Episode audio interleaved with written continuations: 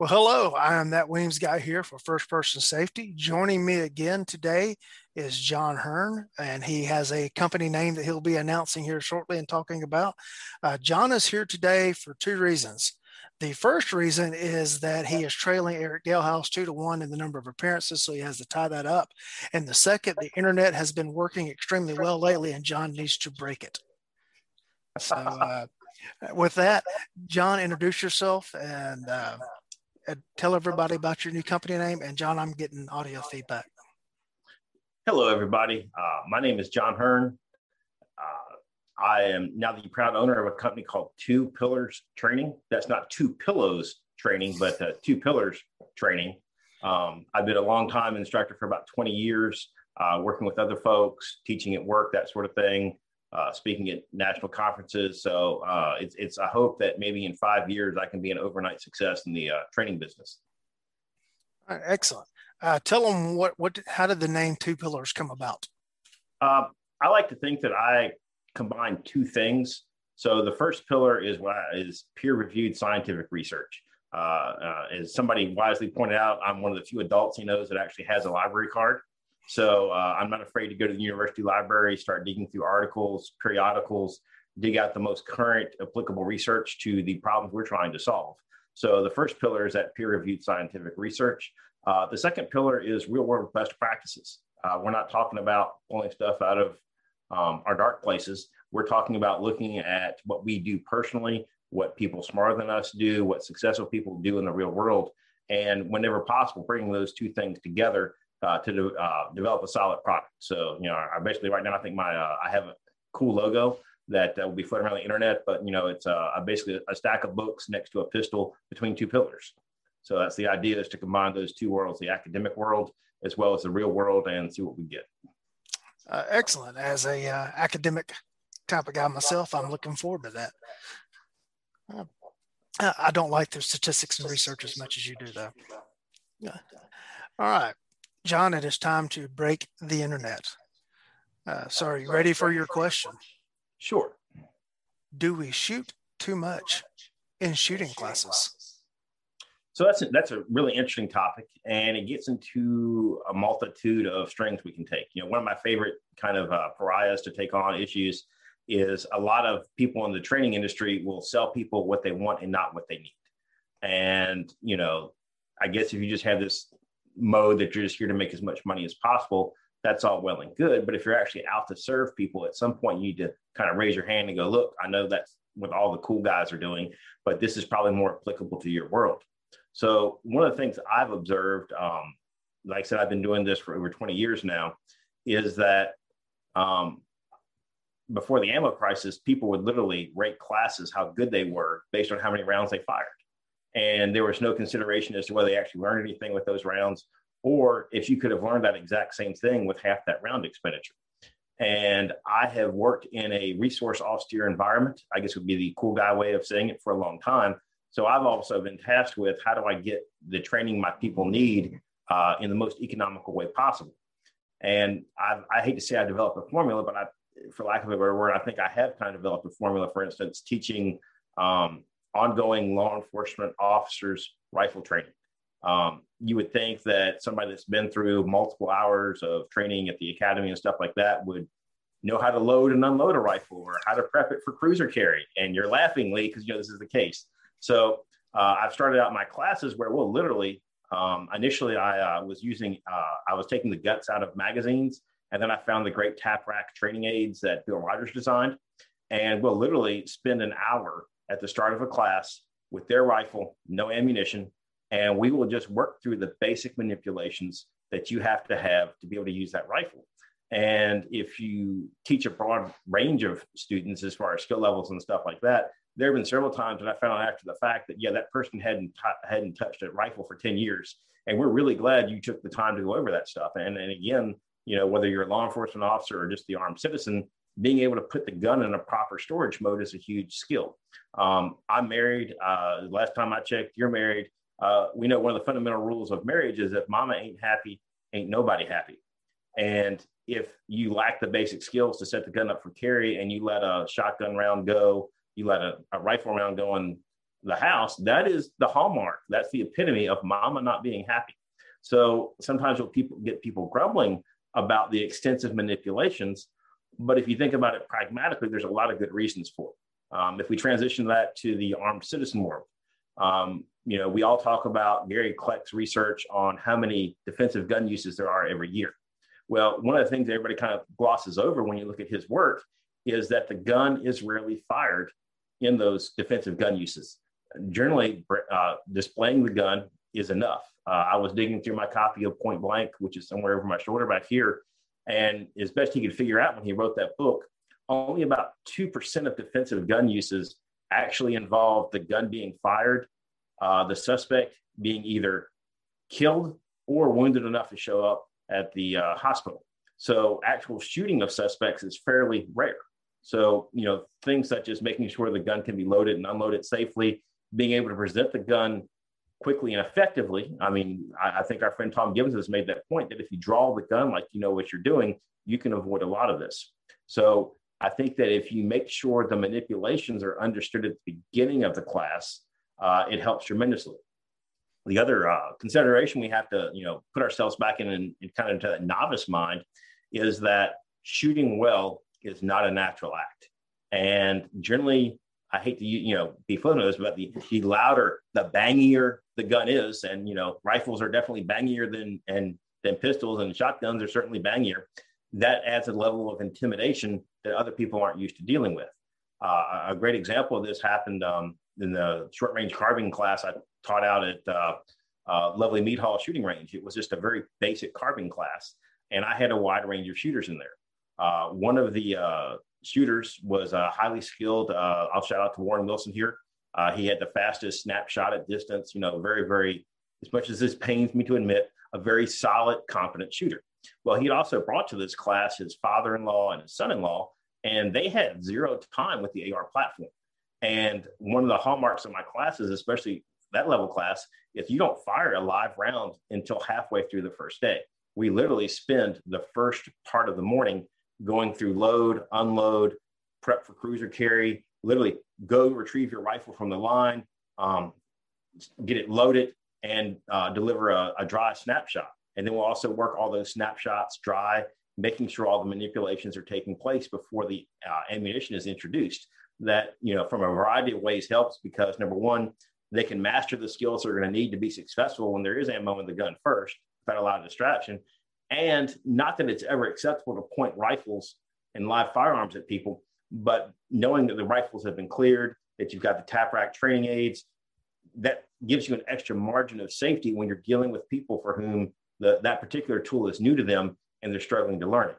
So, um, yeah, I think that we sometimes shoot too much in shooting classes. I think that we start shooting too soon in shooting classes, and it creates a bunch of problems that are best solved by holding off on the actual, you know, loud, obnoxious part of that process and developing the skills just to manipulate the weapons first. Uh, Did I blow up the internet? No, no, no, no. Uh, I wholeheartedly agree. Um, I, John, I'm still getting the audio feedback when I'm speaking. All right. All right, we're good to go now. I'm still getting, still getting it.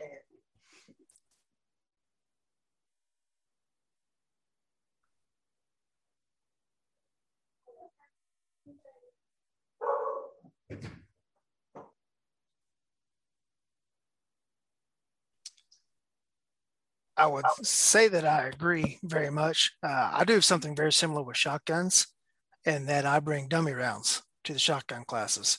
And we spend the first half of the class doing all of the loading drills, unloading drills, reloading drills, et cetera, with the dummy rounds. And then after lunch, we go back and we do all of that again with, with the live rounds. And that gives you twice the repetition, repetitions for half the ammo. Now, I'm normally being a bit hard-hearted, and I know that shocks you in the law enforcement world, and that, in my opinion, if you don't know how to properly load your shotgun or load your carbine or load your pistol, I don't care what your score is on the course, you're not qualified to carry it. Oh, absolutely. And it's one of those things that, you know, uh, one of the problems with various levels of competence, you know, like when we talk about unconscious competence, Uh, a lot of people have classically defined that kind of way the Supreme Court, you know, um, defined pornography, which is we'll know it when we see it. And if I want to figure out whether someone is confident with that gun, it's a weapon handling much more than how well they hit with the gun that's going to tell me how clued in this person is. You know, if you're working with a, a fairly low-level class, you know, something as, you know, simple as when somebody can reliably lock back the slide tells you a lot about that person's basic skill level. And again, if you're, you know, um, I used dummy rounds for a while, but uh, I, I resulted to the tap racks for a variety of reasons. Number one, they're cheaper. Um, you know, I, I believe in them so much that when you take a class with me, I'll, I'll give you a couple. You know, I'll take home with you because you need these to practice. Uh, it also reduces a, a potential point of failure, because if there's something going in and out of the gun, there's absolutely no way a live round can get introduced. So I, I agree with you completely on that point. Yeah, it's also a great way to, uh, you know, practice doing those things. Now, I'm going to speak again from shotgun context. Uh, you don't have to go to the range to practice all of the techniques. You can do it in the house with dummy rounds. You know, we talk about dry fire all the time. That's something that you can do on your own as a private citizen, is just doing all those manipulations at home, you know, with something like a tap rack or with dummy rounds. Uh, for the law enforcement trainers that are listening to us out there, this is a very low cost training. It's something that you can do in the squad room. And yeah, and, sure- and also, yeah, if you're in the um, law enforcement world, buy them direct from Safariland in uh, one hundred quantities, because they're ridiculously cheap when you do it that way. There's no excuse not to give those things out when you're buying them by the hundreds. Yeah, I, I bought a bunch of them myself, as well as dummy rounds and all of the standard pistol calibers, uh, the tap racks and the pistol calibers and the and the for the carbines. And I keep them in a Ziploc bag in my range bag. And say sometimes I'm working with other instructors. Uh, one will have one relay on the line working, you know, drills or whatever. I take the rest of the other relay to another part of the range, and I, you know, have them empty a mag, and we do, you know, with the with the tap rack devices, load, reloads, et cetera. And that's, we can work that so that nobody's just standing around with nothing to do at the range. We're getting maximum training time uh, for the contact hours that we have. Yeah, absolutely. And again, you know, in a re, you know, when we start talking about limited resources such as ammo and stuff like that, you know, at a certain point, you need to figure out, what do I really need ammo for to teach, which is a very very small portion of what we're trying to do. Versus what do I just need the uh, the gun to be able to cycle normally, which is, you know, you can accomplish that with dummy rounds or tap racks. Right, all right. Um, you mentioned Gary Kleck's book. Uh, he is, I believe, a retired professor from Florida State Criminology Department. Yeah, he was uh, very big in the nineties. Uh, I actually was able to, I did an independent study on him in, in graduate school on that book, because it was really earth-shattering at the time. He was the first left-leaning academic to really question the wisdom of gun control in this nation. Uh, he was the first one to really go out there and do surveys on the public, because we'd always suspected there were a lot of self-defense gun uses. He called them defensive gun uses, or D G Us, but we had never quantified it. And that's where a lot of that number that you still see floating around, about two and a half million defensive gun uses every year, that all comes directly out of Kleck's work. All right, and that is K E K L E C K, isn't it? Yep, Gary Kleck, K L E C K. All right. Uh, you also mentioned Warren Wilson when you were talking about your uh, carbine class. Didn't he write a review of that class on Police One? Uh, yeah, there's a, I guess there's a, I, I need to work on my shameless plugging, but yeah, there was a re- nice review uh, written by him uh, that uh, you can find on police one dot com. Uh, I would assume you have to search my, my name or something like that, and it would pop up. But he talks about the, he uh, he went, uh, he initially only showed up, and his plan was to go through one class. And uh, he re- quickly realized that he would learn more hanging out with me for two more days than, I guess, fishing at the lake, which had been his original plan. And uh, again, you know, just being able to take people beyond what they were expecting uh, made me really happy. There you go. So if you want to read a review of John's class, uh, the short range carbine class, uh, you can find it on Police One. And he, what were the other classes that he reviewed? Uh, he reviewed the uh, Who Wins, Who Loses, and Why lecture. Uh, and as well as the cognitive pistol class, which was, that was actually the, uh, realistically the second public offering of that class. Okay, cool. Uh, all of those classes will be announced on the Two Pillars webpage when it's up and running. Yes, it'll be two pillars training dot com. I already have their U R L reserved for anybody going out there and trying to buy it real quick. So I have to buy it for five thousand dollars. I just have to have the time to, to put it up. And I would point out, as uh, if we're going to shamelessly self-promote, is that uh, that class, the next offering of it is in Arkansas, and it is already sold out. So the first three offerings have all sold out. Um, the next offering after that is in Memphis. Uh, it's got three seats left in it, and it'll be in Boondocks, offered in October, and it's only got two seats in it. So I think I've tapped into something new and different. Uh, the fact that I'm already getting repeat customers in the same years uh, tells me that people have are learning something or have low standards. Or either they just want to see how bad you can mess it up again. Yes, yes, that, that is always a possibility. All right, John, I'm hearing the feedback in the background again. Yeah, dude, I, I don't know what's going on. Uh, I can't, for whatever reason, I'm failing at the Zoom operation. I cannot um, reduce your volume. Oh, hold on, hold on, let me see here. Uh, it's got a separate one. All right, say something again now. Testing, testing. And I, I completely muted you way too much, but apparently there's a separate audio setting for Zoom that was not handled by the microphone. All right. There you are. It took two guys with master's degrees how long to figure that out? Yeah, well, uh, tricky Zoom it is. All right, well, actually, we, this is what happens when you don't have Tiffany Johnson to hold your hand. Actually, you didn't figure it out because I still hear me coming through your speakers. Bizarre. All right. Um, let's discuss the Dustin Solomon stuff, the building shooters that we were talking about earlier. Uh, I'm sorry, discuss what?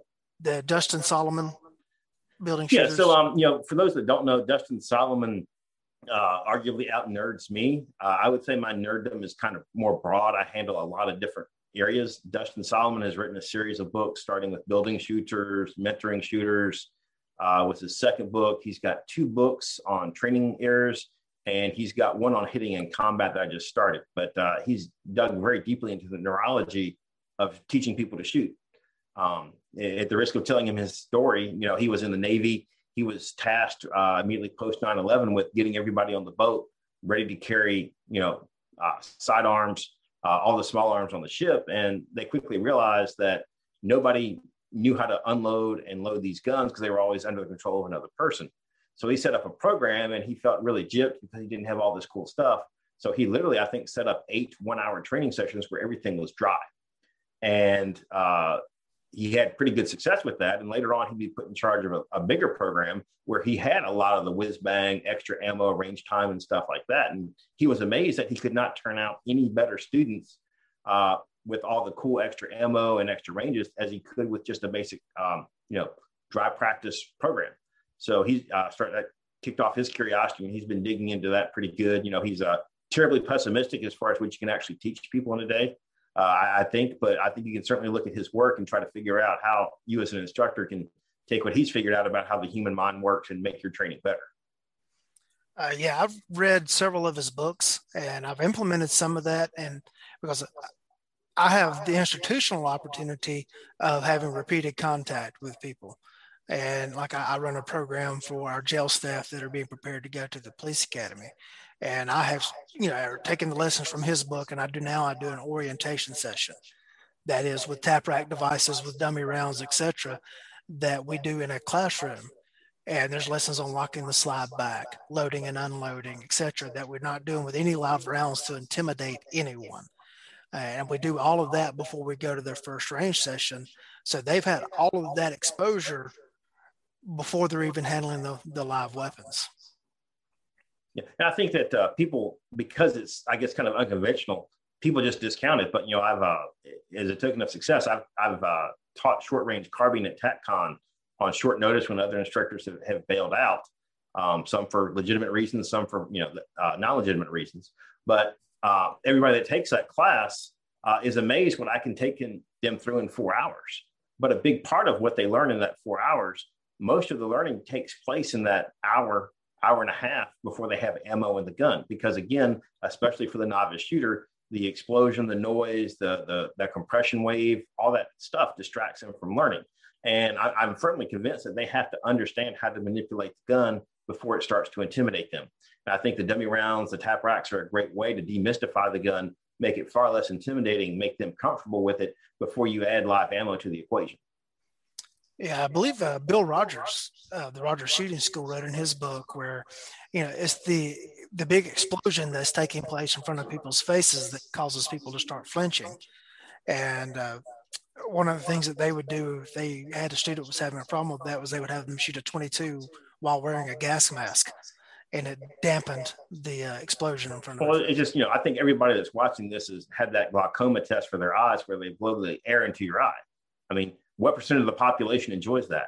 That would be zero. Nobody likes that. Well, that's in effect what you're doing when you're shooting the gun. You're getting that same compression wave going into your eyes, and it's, it's very distracting uh, to try to be learning that uh, while everything else is going on. So that's why separating the manipulation learning from the shooting learning can be so valuable. Uh, is there anything that, that you can take from the Dustin Solomon books that uh, may be applicable to private sector trainers that don't have the repeated access to people? So I, I think they're, you know, so again, it's a matter of giving people what they want versus what they need. I think that if you read his work, uh, you can go to courses where it's kind of like a smorgasbord of material. Somebody will take you from never having fired a round to clearing double feeds with just your support hand in two days. Now, you can walk somebody through that, but the issue is going to be is what will they retain in a month or two months from now? So I think one of the big takeaways from uh, Solomon's work is to um, is twofold. Number one, be, be realistic about what you can do. I think you really have to consider the audience you have. If you have people that are relatively new to the gun, you have to limit yourself to what you can reasonably teach them in the time frame. I think it also does you a favor if you are going to do quote unquote advanced stuff, that there is actually, you have a student body that's capable of doing that. I think we've all seen the same situation where, you know, you see the same student every year and they haven't gotten any better in between the last time. And, you know, I make it a point in everything I teach is that I try to tell people how you practice this stuff um, off. And if your instructors aren't teaching people how to train themselves after the class, I think they're doing a great disservice to the students. So I would say one, you know, one of the takeaways I get from Solomon's work is you have to, um, there's a certain number of repetitions you have to have to get good at this stuff. There's no way, I don't care how good you are, there's not enough time in two days to get those repetitions. So they're going to have to get them on their own. And a good instructor will teach them how to do that. I think that also makes a case for that. Uh, an instructor's got to have that knowledge of how to build those motor programs like we discussed in a previous video. And they actually have to be able to diagnose and correct issues in a shooter so that they are coaching the shooter on how to practice the correct techniques. Well, yeah, and I think that, uh, you know, one of the problems you have is you have guys that have very limited diagnostic training. So they just simply break out the chart and say, hey, if he's, you know, shanking rounds to seven o'clock on a right-handed shooter, he's got to be flinching. Okay, well, that's great unless the person is milking the grip and they've got too much trigger finger in there or too little. And it's, you know, you're getting two separate causes that manifest themselves as one. So you know, that's one of the advantages of using a, a more seasoned instructor is they should hopefully have a little bit better diagnostic ability as far as picking apart those errors and um, overcoming them. Yeah, I'm going to go academic nerd on you here, John. So you're, you're going to be pleased. You know, if you look at Bloom's taxonomy and, you know, the levels of learning, the first one is just memorization and repeating back what you've remembered. And quite frankly, there are a lot of instructors out there that all they're doing is repeating back what they remembered for a class to pass a test, and, or they're just reading it off the PowerPoint. They don't necessarily understand it and can un- analyze what they're seeing. Well, and, and that's why I think it's important. One of the best checks to see if somebody's going to be a good instructor is when was their last recurrent training? Um, you know, the way I break this down is if I want to improve myself as a shooter, I go to an advanced class. So if I want to improve myself as a shooter, I'll go see Gabe White. There's all kinds of guys that can teach me high levels of technical shooting skill. If I want to improve as an instructor, I go take somebody else's basic class. Um, you know, what you're essentially doing is you're paying, you know, the basic classes are where they're really going to have to teach. And it could be that, you know, three ways to explain the exact same concept. But when you go to this other instructor, you pick up way number four. And when you visit another instructor, you pick up way number five. So that almost in some ways frees you of having to come up with all these great creative ways. You go see people you know to be competent instructors. Basically, you know, I, I can't say steal because you have paid for the material, but you can accumulate the material fairly quickly. I would point out that one, one of the things I'm kind of infamous for, and I think it pays off long-term, is uh, I, I'm infamous for, I, when I go to a class, I have a notebook and a pen. And I will write down not just an outline of the class like I was doing a review, but, you know, if somebody has a really smart way of saying something, if you sit there and go, hey, I'll remember that later two days from now, no, no, you're not. write it down. If it's that, if it's that, if it's worth remembering, write it down, file it away for later use. Yeah, I use the notes feature on my phone for that.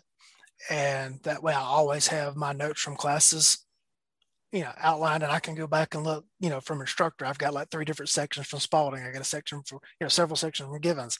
I even got some guy named Hearn, um, uh, section for him when in my notes, uh, you know, Murphy, a, a bunch of the other guys. And I can actually go back and scroll through the notes that I took from different classes. And even with that, you know, you can drop pictures of slides and stuff in with your notes. Yeah. And your, your willingness to plumb the depths, the very low depths of instructors, I guess, shows how willing you are to expand your craft there. Cause that's a, that's a pretty broad array there. Well, you know, it's, uh, I do it for the people so that they'll be able to make good recommendations.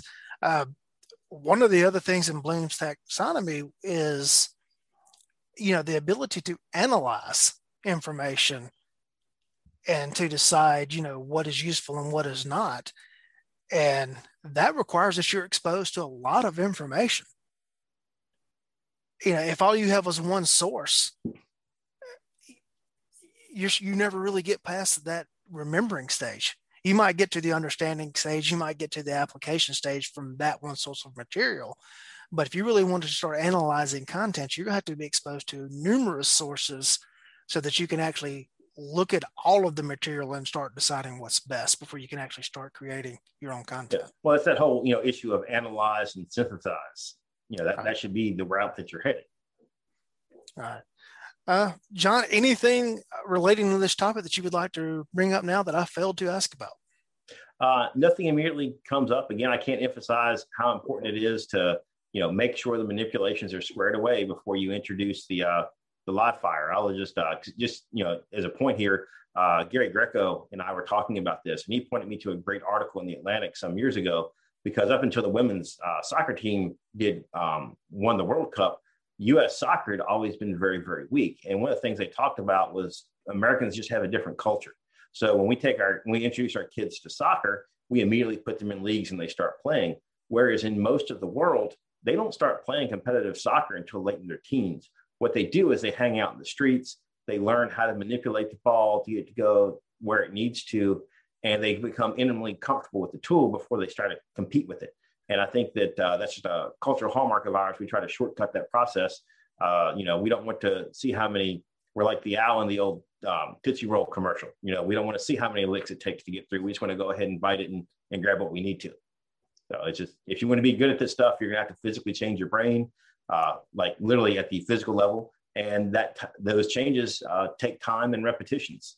And uh, intent, uh, focus is the key uh, to tricking your brain to do that. All righty, John, uh, if you would just rehash on where people can find you online. So again, uh, two T W O pillars, P I L L A R S training. Uh, the web, the U R L, like I said, the, there's a Facebook page, there's a U R L, we're on Instagram. Uh, I am slowly getting those rolled up. So if you're patient with me, uh, you can go to j hearn dot com. That's uh, where you can find all the classes, register for classes, that sort of thing, until I can get the, uh, the final website up. So again, that's j hearn dot com. Uh, to register today for your great learning experiences. Uh, I know that one of the pist- uh, classes you have uh, deals with uh, anatomy, and folks, John didn't say this in his background. John was actually a E M T before he became a cop. So he does have a knowledge of this from both ends. Yeah, I, I delivered a baby when I was seventeen, which kind of gives you an interesting view on life. I've not delivered a baby, but I have delivered a horse and a calf and a calf. And some puppies. Same, same. Same thing, same thing. All right. Um, well, I guess you and Eric are now tied up two to two. So uh, you're both on the clock as to who can get the lead for the next one. So well, I, I think this is sheer genius on your part, because by securing this competition, what we're going to do is we're going to come up with topics. We're going to say, hey, I want to talk about this. You're just going to sit there and you're going to, we're going to generate all this content for you as we duke it out amongst ourselves. So I have to give you credit for your sheer genius.